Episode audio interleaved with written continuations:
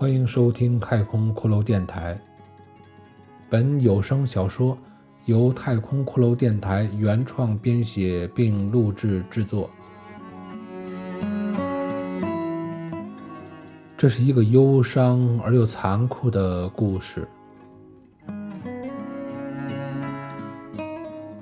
小城杀人夜第九章。既然必死，尽可做最后一搏。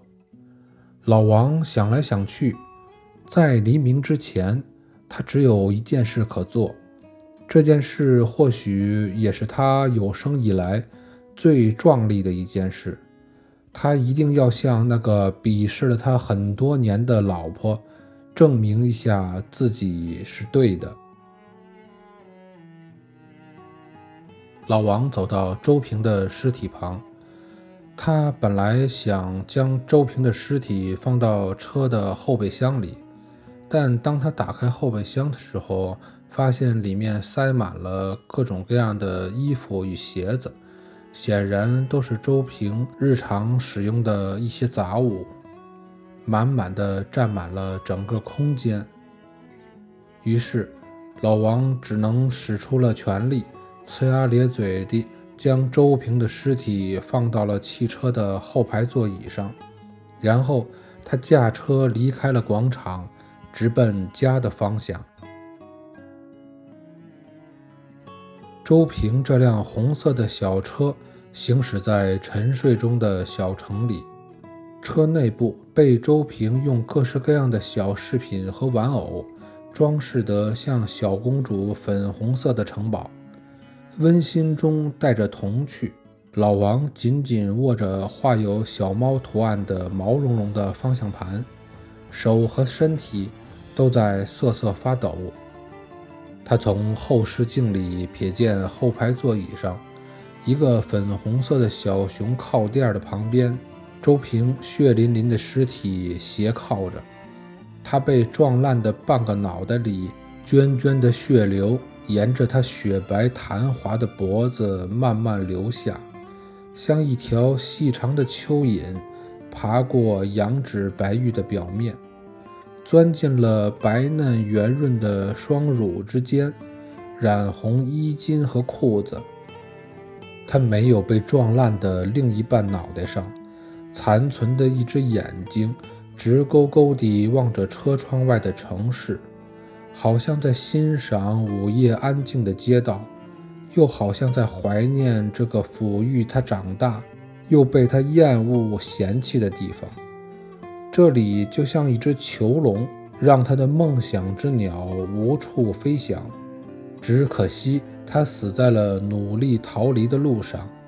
这样突如其来的结局让他惶恐无措，在他脑海中。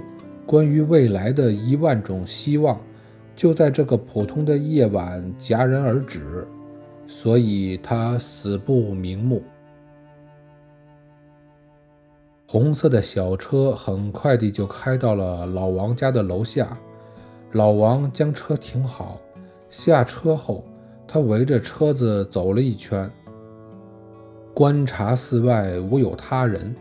当确认环境安全后，他打开后车门，看见斜躺着的周平正在用残存的一只眼睛盯着他，这让他忽然想起这个姑娘平日的各种好处来。他心头忽然一阵酸楚，几滴眼泪划过腮边。如果不是他那半张脸破烂的实在无法直面。此刻，他真想凑过去，绅士般地深情亲吻她鲜嫩的额头，给予这个女孩最后的安慰。老王将周平的尸体拖出车子，抱着她一步三摇地朝家的方向走去。万幸的是，老王的家住在二楼，就在他差点因为体力不支。而将自己连同尸体一起摔下楼梯的时候，他终于蹭到了家门口。老王将尸体轻轻地放到家门前，他让尸体背靠着门边的墙坐好，他像摆放一件礼物般，认真地将尸体的头、身躯和腿摆放至恰当的位置。经过多次检查与调整后，尸体终于以一个舒服的姿势坐在了家门旁。周平的双腿盘坐，身体和头靠在墙上，烂了半边的脑袋扬起脸，残存的一只眼睛大睁着，凝视着楼道中那盏孤明的灯，仿佛一名迷路的旅人对着希望之光。发出了对于命运戏剧性的困惑与疑问。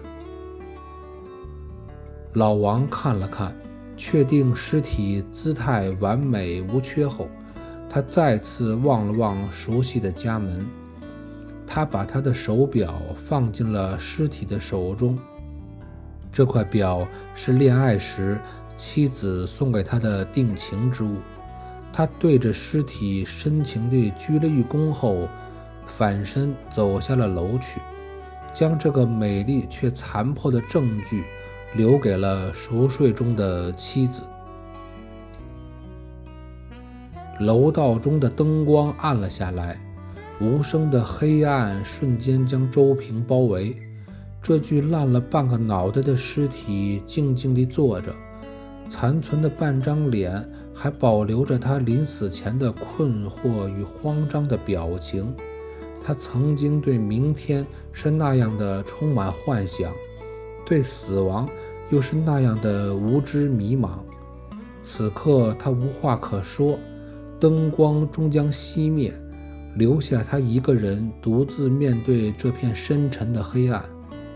纵然从他最好的目光中可以看出一万个不甘心，但却已是无力改变的枉然。